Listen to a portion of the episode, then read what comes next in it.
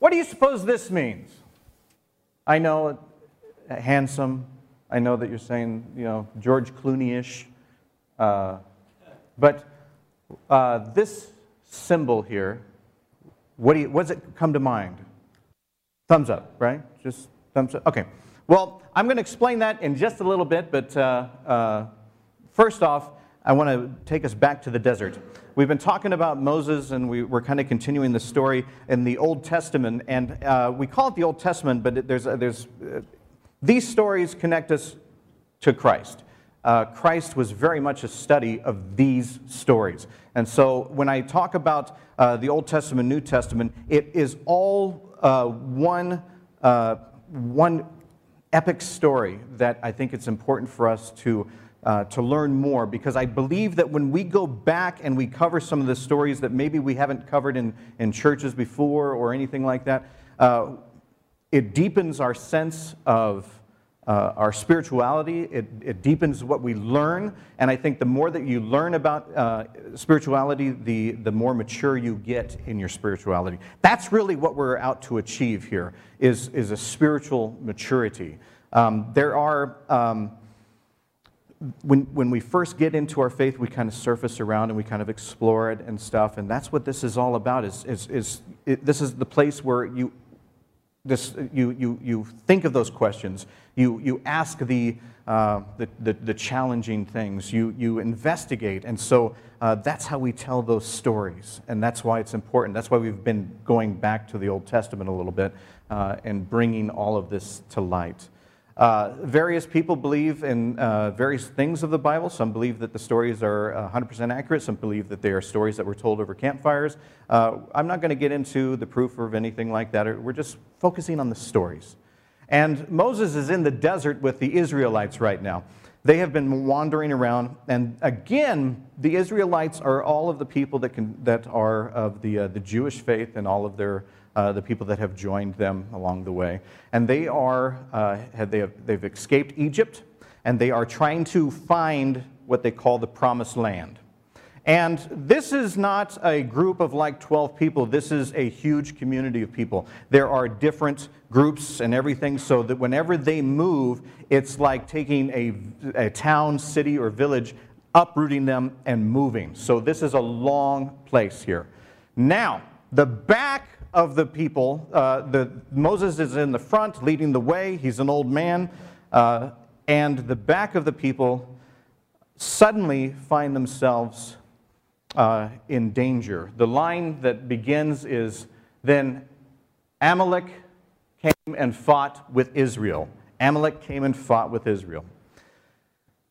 Amalek is a group of people that they were nomadic ne'er-do-wells. They were thugs. And throughout the Jewish faith and the Jewish history, this name has been talked about a lot. There's a Jewish holiday, for instance, called Purim. And Purim is a celebration of the story of Esther. The villain in that story is a descendant from the tribe of Amalek. So throughout the history, this tribe has bullied, they have ransacked, and throughout history they have also joined other factions in trying to overtake and abuse the Israelites. Today, throughout history of Jewish tradition, the Amaleks are often considered the symbol of anti-Semites. They are the symbol of people that have been prejudiced or bigotry, or have actually abused people of the Jewish faith. Sadly, something that continues to this day. There are still people that face ridicule, bullying, just evilness, just for being who they are. And that is why, I mean, if you want to talk about why we're here and why we're building this church, that's really why we're building this church, because nobody deserves to be treated like that. Now, Moses sees that this is happening, and so he calls one of his soldiers to go and fight them, okay? This is the first time during this time in the the wandering around in the desert, that we are going to hear of violence, of war. I'd love to tell you that the Old Testament is G-rated. It ain't. The Old Testament is filled with violence, bad things, and this is something that's, we'll talk about why that is a little bit later. But for me personally, I'm never okay with the war, but I'm just telling this story, okay? He sends his fighters to go and fight these guys. And what Moses says is, I'm going to take my staff, what they call the staff of God. This is the thing that Moses parted the Red Sea with and all this kind of stuff. He's going to take this staff, and he's going to go up to this little hill here, and he's going to hold that staff up. And they say in the story that as long as Moses held up that staff, imagine this little old man holding up a stick. Usually that's what happens when somebody's returning something at Walmart. You walk into the angry person with the, you know, I don't want this. But that he's just up there on the hill holding up this stick. And as long as he's holding this up, the Israelites win, and they are defeating the bullies and everything like that. If he lowers that stick, the bullies start to defeat the Israelites. And what happens is that the bullies, when they start to defeat, he has to realize that he has to hold that stick up. And remember, this is an old man, and so holding this stick up, he gets very, very tired holding this stick up. But he knows that he has to hold it up in order for them to win the war. Sounds a little superstitious and everything like that, but he starts to get weak. And so two of his buddies actually get together with him. And what they do is they put a rock down on the ground. They put down this rock, and they allow Moses to sit on this rock. And he's still trying to hold his hand up. And so what each one of them does, there's two people, one on each side, and each person is beside him, and they are holding up his hand. And so imagine this, there's this old man that wants his people to win this war, but he's getting very weak, and so he has two people supporting him. And they're holding on to his staff, because as long as he's holding that staff, they're winning the war. But if he loses it, they lose the war. So he is supporting his people, and the two people beside him are supporting Moses. Okay? Now, the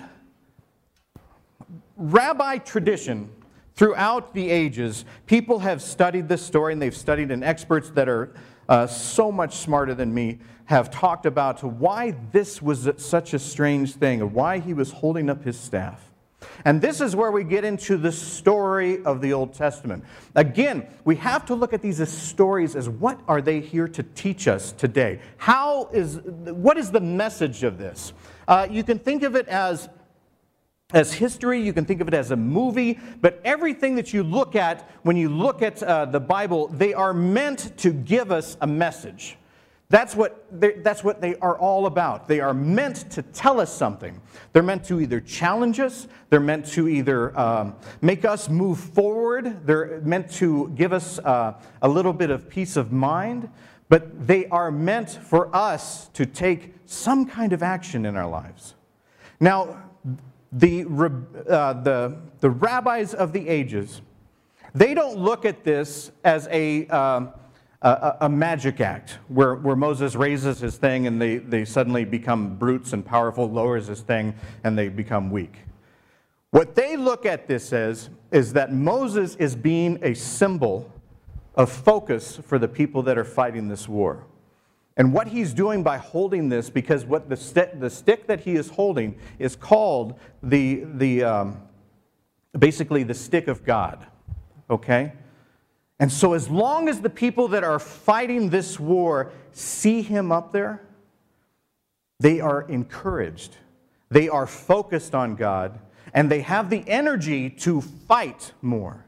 In other words, have you ever been in a situation where you are having a struggle and all you need is to see something that gives you hope, or see something that gives you a focus, or have somebody show you that they are with you? And it's amazing. We have people that are running the marathon right now this morning. And it is amazing how many of those people will be in weakened conditions, and what happens? They get to the place where they see the bands playing, or they see somebody that they know on the side cheering them on, and it gives them a little bit of energy. Suddenly they have more energy. They have more focus. That happens in sports all the time. That's why they let people into the sports arenas. They don't let you in just because they're there to entertain you. They know that you cheering for your team actually helps that team. That's what Moses is doing. But he can't do it by himself because he gets weak. Even Moses himself, this elderly gentleman, needs help. And so he has two people there to encourage him. So I don't want to focus on the war here, but I will tell you this. The Israelites whooped their butts. They did fine. They were great, and they even built a like a monument, and they wrote it down, and they said this is the history of, you know, and this is all, that's why we're telling this story today. But the message here is not about the war. It is about encouragement. It is about people helping other people. That brings me back to this. When we are there for each other, we can do more together. When we think only of ourselves, it can get us in trouble many, many times. If you are thinking only inward, they say that because of various social medias and all of this kind of stuff, that the people today are more inward focused than they ever have been. I'm not sure if that's exactly true or not, but I do know that we can be very self-absorbed as human beings. We look at the imagery of our Facebook pages, or we look at how we look and all of this kind of stuff, and the first thing that we are at when we're at an event, the first thing that we want to take a picture of is not even the event. We want to take a picture of ourselves at the event. And sometimes that can make us not see the other things that are around us. Sometimes that can make us forget that there are other people in our community. Sometimes we even forget that we have a community. And that's when it's very important for us to, in essence, turn the camera around and see what we are truly experiencing. Because sometimes when we are so self-absorbed, we can actually be very damaging to ourselves. You would think that people that are so self-absorbed, they become arrogant, and they become so self-confident. But it's actually the opposite that happens. When we focus only on ourselves, we are the worst people to ourselves. We are nasty people. We look at ourselves and we say, oh man, you know, you gained weight, you're this, you're that, you're ugly, and all of this kind of stuff, you're not worth it. We start to tell ourselves all of these kind of stuff. We take those selfies, we look at them later, and we think, I gotta Photoshop this because I can't make it look like me because nobody will want to see it. And so we start to put ourselves down so much that we start to feel like Moses not being able to hold up that stick. Or we feel like the group of people that are in this war that don't have anything that is focusing or giving them hope, and they start to be defeated. We can defeat ourselves if that's the only focus that we have. There's a special skill that we all have. People are meant to be in community. That's why this pandemic has been so painful for people that rely on community. People that are insecure. People that are that put themselves down a lot. Sometimes it's being around the other people that makes them feel better about themselves, and sometimes being isolated and stuff has really hurt a lot of people. There are people right now that are really suffering because they haven't had the support that they need. They haven't had that focus that they need. And that can happen to every one of us. We are meant to be in a community, but we're not meant to be in a community and only focus on us. We are meant to be in a community to focus on each other. And when I say focus on each other, I mean encourage each other. That's what we're supposed to do. My self-worth cannot be defined strictly by people around me, but it sure does help. It sure does help. I've never met anybody that has not struggled a little bit or a lot with insecurity, of putting themselves down, of saying that they're not worth it in this area or whatever. Will and I were actually talking about this. Will is a background of entertainment. I'm from a background of entertainment, and I've never met anybody that has been in entertainment that hasn't been one of the most insecure people that I've ever met. That's the reason that they get into entertainment, is because they get into something that they can have control over, but they also need to know that they're doing okay. People that stand in front of people all the time and either do comedy or music or anything, it's like they are in a very vulnerable position. And so we need that applause. We need to hear that we're doing okay. We need to hear that. Pastors do too. I've never met a pastor. Pastors are some of the most insecure people on the planet because every week they have to get up and try to keep people awake. And sometimes we do and sometimes we don't. I'm looking right at you, Julian. But we have, you know, the need to know that we are making a difference or that we are doing something right. That is just people like, you know, people when Will comes out with a song or a new song, he needs to hear that you like it. But for some reason in our world today, every one of us, whatever our position is, wherever we are, whether we're a father, a mother, a sister, a brother, a friend, a colleague, whether we are running a business, every one of us has varying degrees of those insecurities. And what we need to do is ask, are we doing okay? Are we making a difference here? Am I doing something that is enjoyed or liked? We can tell ourselves that, but when we are so inward focused, we tend to go negative. And so sometimes we need to be able to say to each other, I like you. I'm here for you as well. But what it takes is for every one of us to become less self-focused and more focused on the people around us, knowing that you are a voice of great power. Moses held that stick, and by holding that stick, he was a focus for an entire army of people. He was their hope. He was their focus. He was their strength, just by standing on the hill and saying, I am with you. We have the same power with each other. And by that, we can either help each other, we can strengthen each other, or we can destroy each other.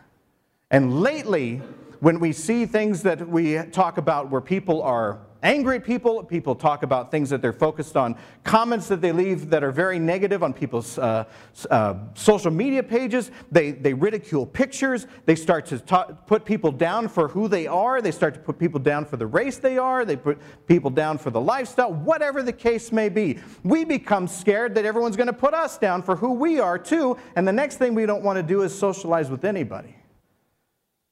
We have the power. We have the power to help each other or to hurt each other. And by doing that, we have the power to help ourselves or to hurt ourselves. When is the last time that you gave a sincere compliment to another person? I'm not talking about have a nice day. I'm not talking about telling the wait staff that the food was good. I'm not even talking about saying to somebody, oh, I like that shirt. I'm talking about a sincere love for people. You know, people are more apt to fill out comment cards when they're upset when they're angry, when they're dissatisfied with their service, they're more likely to voice that opinion. They're more likely to go online and spread the news about something they hate rather than spread the news about something that they love.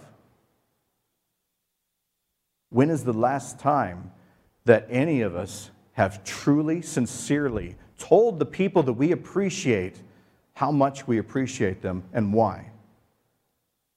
We just assume that sometimes they know it. When is the last time that we applauded each other? We have that power. And that is something that is so powerful, and yet it's the one thing that we seem to ignore. If you're angry, if you have a complaint, you're liable to talk about it. We're even liable to tell somebody else how much we like somebody else, rather than to tell them. And I will tell you, and I think we're all aware of this, we need to hear it. We need to hear it. Because when it's left to guesswork by ourselves, Will could walk away thinking, I kind of suck as a singer. I could walk away saying, I suck as a pastor. You can walk away saying, whatever it is that you want to achieve, I'm no good at this. And that can bury you like the war that was going on in the mountains. That can weaken you. I want us all, whether you're here in person, online, I want us all to think just now of the people that have been there for us, that have influenced us, the people that have given us that hope, the people that just we appreciate, the people that we love in this world. Who are the people in your neighborhood? You want to sing the song, don't you? Who are the people in your neighborhood that give you strength? Who are the people that mean something to you? Who are the people that feed your soul? And I want to ask you, when was the last time you told them? When was the last time sincerely told them? Not just went up and said, you look nice today, like your hair today, have a good day, but actually said, you know what? I've not told you this lately, but you mean so much to me. You mean this to me. It's not about your surface. It's not about the looks, the job. You, in your soul, you mean something to me.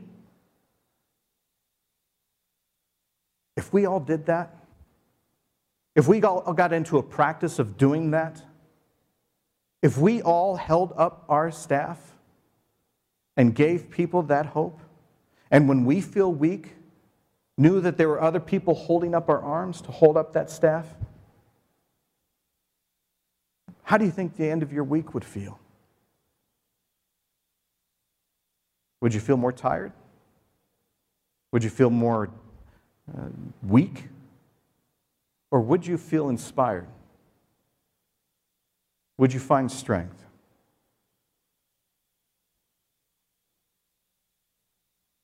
We all have that power. We can all mean something to somebody, and we can all tell somebody how much they mean to us. Would you pray with me?